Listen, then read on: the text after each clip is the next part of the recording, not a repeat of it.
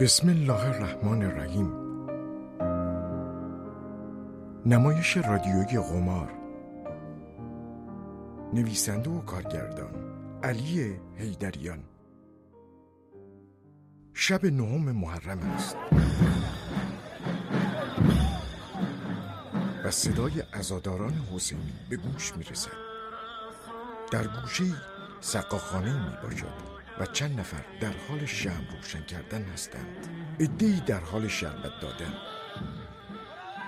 سه نفر در گوشه آماده قمه‌زنی هستند و چند نفر به دور آنها جمع شده‌اند. دختر جوانی با چادر مشکی نزدیک سقاخانه می شود. شمعی که با خود آورده است را روشن می کند و دعا می خواند. یای باب حسین کمک کن. چشمای بابام خوب بشه. به ناگاه بادی میاد و آن را خاموش میکند. میترا دوباره آن را روشن میکند و باز هم خاموش میشود و برای بار سوم هم روشن میکند، باز هم خاموش میشود. این بار میترا در حالی که شمع را روشن میکند بلند میگوید یا قمر بنی هاشم، امیدم و ناامید نکن.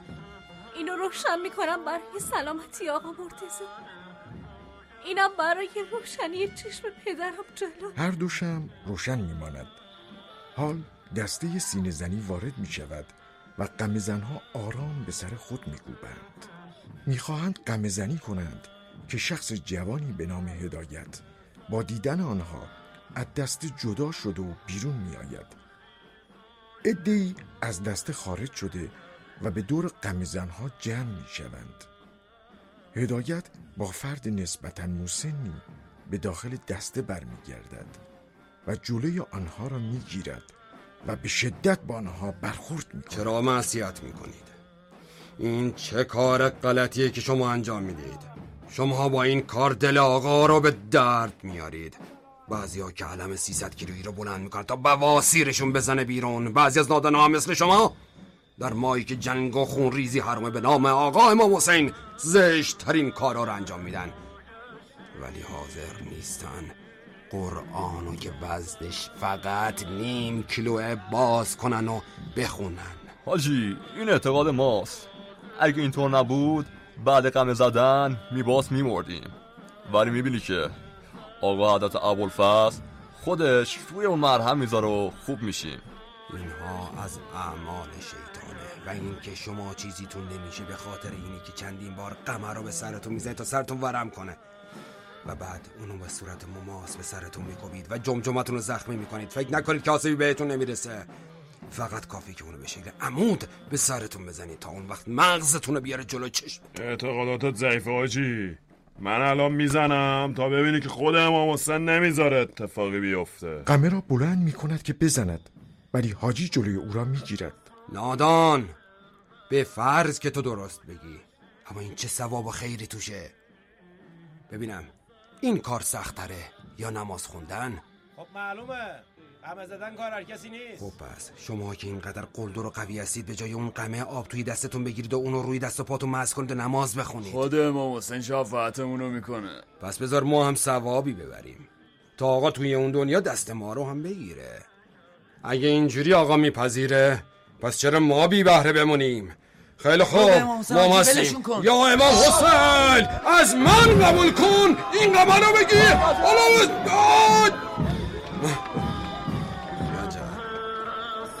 این از محرم فقط قرتی بازیاشو یاد گرفتن. هدایت این قمه رو بگی ببر بده برادران انتظامت. خودم سری به تکیه کارت دارم. میترا دستی برای مرتضی که در حال نوه خوانی می باشد تکان داده و مرتضی میکروفون را به دست دوستش می دهد.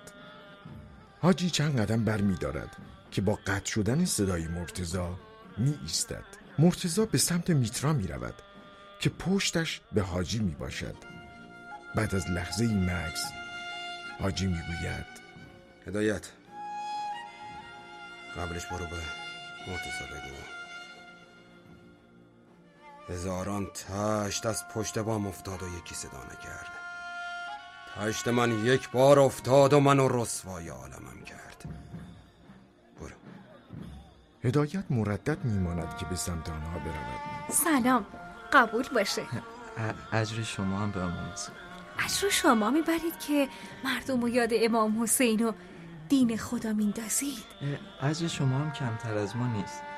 ما با خوندنمون مظلومیت آقا رو یادآوری میکنیم و شما هم با ناله ها و اشکات. مرتضی جونم، یه سوال بپرس. اگه تو همین دهه محرمی بیای خواستگاری من. هدایت میخواهد چیزی بگوید که با صدای مادر مرتضی ساکت میماند. نه، گناه نیست، اما یه احترامه. سلام. میترا با دیدن مادر مرتضی شوکه شده و لکنت زبان میگیرد. هدایت به همراه دسته میرود. این مادرمو از همه چیزم خبر داره. آره دخترم، من از همه چی خبر دارم. ایشالله محرم و سفر که تموم شد به اتفاق حاج مصطفی میایم خدمتتون. خب دیگه، من باید برم شام هیئت آماده کنم. من از بچگی که چشم باز کردم هر سال ده محرم حاج مصطفی کل هیئت و شام داده. همه زحماتش هم گردن مادرم.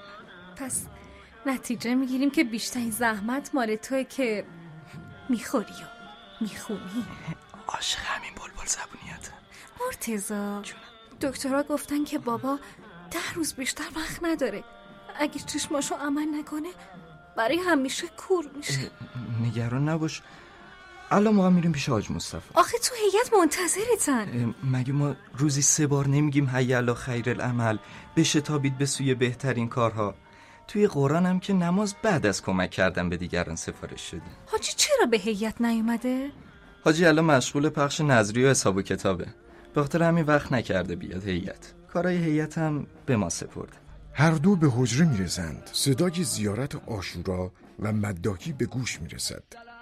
حاجی داخل حجرهش که بخشی از حسینیه میباشد در حال حساب و کتاب با چند نفر از ریش سفیدان محل میباشد. ریش سفیدان با دیدن مرتضی با او سلام علیک میکنند و با اشاره حاج مصطفی آنجا را ترک میکنند. دست مریض آقا مرتضی، حالا دیگه با دختر نامحرم تو خیابون راه میری، شمع روشن میکنی، جیگرکی را میندازی. قبلا در موردش حرف زدیم حاجی. حالا مشکلشون چی هست؟ حاجی همونجور که قبلا بهتون گفتم تازه اومدن تو این محل. خانواده آبروداریه. پدرشون داره بیناییشو از دست میده. دکترها گفتن هرچه زودتر باید عمل بشه. خرج عملم که زیاده حاجی. این بنده خدا هم که وضع مالیشون زیاد خوب نیست. یه روز بهش بگو بیاد ببینم چه کمکی از دست من برمیاده. مرتضی در حالی که از حرف پدر خوشحال شده الان خودشون اینجا.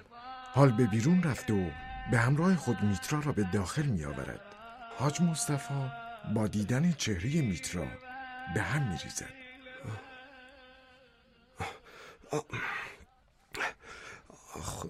خب دخترم بیا بشین ببینم مشکلت چیه. میترا میخواهد چیزی بگوید که حاج مصطفی ادامه میدهد. مرتضی به هم گفت پدرتون اسمش چیه؟ سید جلال. با شنیدن این اسم تمام بدن حاج مصطفی به لرزه میافتد. جلال، در حالی که سعی میکند خود را مسلط نشان دهد. جلال پیشوایی. داستان داره قشنگ میشه. آره، چطور مگه؟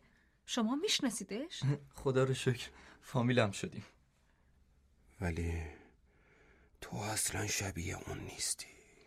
آره، همه میگن من شبیه جوونیای مادرمم. جلال چرا داره کور میشه؟ دکتر میگه که قرنیه چشمش رو از دست داده. مامانم خیلی داره قصه میخوره. مادرت بایدم قصه بخوره. چیزی گفتید حاج آقا؟ حاج مصطفی به طرف میترا رفته و کنار او مینشیند و با پوزخند میگوید چیزی نیست، ایشالا درست میشه. حتما مادرت خیلی پدرت دوست داره که اینقدر نگرانشه. میدونید حاج آقا، مادرم مهتاب، یعنی مهتاب خانوم. آره حاج آقا، آخه شما از کجا میشناسید؟ خب مشکل ما هم حل شد.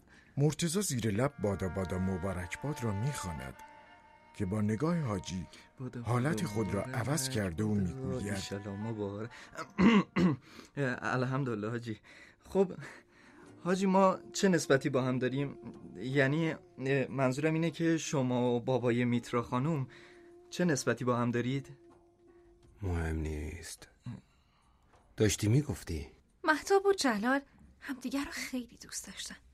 آخه میدونید حاج آقا، اونا به خاطر عشقشون از دست خانواده‌شون فرار کردن، به خصوص از دست یه نفر که میخواست اونا رو بکشه. کی؟ دایی مادرم، اون نامرد. های ندونسته درباره مرد یا نامرد بودن کسی قضاوت نکن. لیوان چای را از شدت عصبانیت خورد میکند. میترا و مرتضی از این رفتار حاجی شگفت زده میشوند. من که حرف بدی نزدم، ولی باشه، معذرت میخوام اگه ناراحتتون کردم. چی شد بابا؟ مرتضی به سمت حاجی میرود تا دستش را با دستمالی ببندد که حاج مصطفی ممانعت میکند. قضیه چیه حاجی؟ شما آقا جلال از کجا میشناسید؟ چرا با شنیدن اسمشون اینقدر به هم ریختید؟ حاجی چیزی نیست. چرا چیزی نیست؟ خودتونو تو آینه دیدید؟ داری مثل بید میلرزی حاجی. حاجی جلال کیه؟ ما چه نسبتی با اونا داریم؟ مهتابو از کجا میشناسی حاجی؟ حاجی به فکر فرو میرود و حرفی نمیزند و از آنجا خارج میشود که میترا او را صدا میزند. کجا مرتضی؟ میخوای همینجوری باباتو ویرش کنی بری؟ مگه نمیبینی مثل برق گرفته ها خشکش زد و هیچی نمیگه. خیلی خوب، آروم باش. تو چرا یه دفعه به هم ریختی؟ میترا به سمت حاجی میرود. حاج آقا یه حرفی بزنید. حاجی، حاج مصطفی، من و مرتضی داریم از دلواپسی سکته میکنیم. یه چیزی بگید. من با شما چه نسبتی دارم حاجی؟ حاجی، حاجی. چرا مهتاب؟ چرا؟ چی کار میکنی حاجی؟ میکشمت مهتاب. حاجی چی کار میکنی حاجی؟ بابا دیوونه شده. حاجی اون مهتاب نیست، اون میتراست، دختر مهتاب حاجی. حالا فهمیدم. شما دایی مادرمید. بس کن میترا، اینجا چه خبره حاجی؟ تو رو به این شبای عزیز حرف بزن حاجی، یه چیزی بگو. شما اونا رو از کجا میشناسی حاجی؟ من معذرت میخوام. بلند شو دختر. میترا از دست حاجی فرار میکند و به پشت مرتضی میرود. برید بعدن خودم میام خونتون. من تا نفهمم شما چه نسبتی با پدر و مادر من دارید از اینجا نمیرم. مرتضی اونو از اینجا ببر. گفتم اونو ببر. من نمیرم. بیا بریم. میریم از مادرم میپرسیم شاید اون حرفی بزنه. بیا. نه واستا میخوای بدونی؟ باشه، اما شرط داره. برای گفتن واقعیت هم شرط میذارید؟ نه حاجی. خب پس برید، تنها مذارید. مرتضی به مادرت کاری نداشته باش، اون چیزی نمیدونه.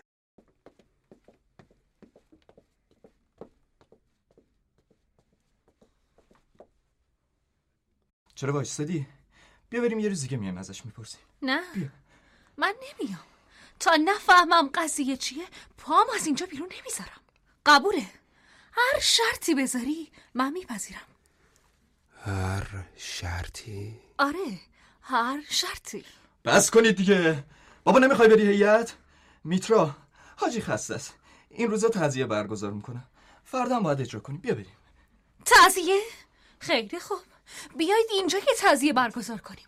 همین الان من میشم یزید و هر چی میخواید بالا سرم بیارید. اصلا به جای خیمه چادر من آتیش بزنید. بیا مرتضی بگیر، هر کاری میخوای بکن، ولی منو از این جهنمی که برام ساختید بکشید بیرون. من اومدم گوش میکنم. بگو هم شرطتو، بگو هم قصتو، بگو دیگه. شرط من اینه که اگه تو به من حق ندادی هر کاری که خواستی برات انجام میدم.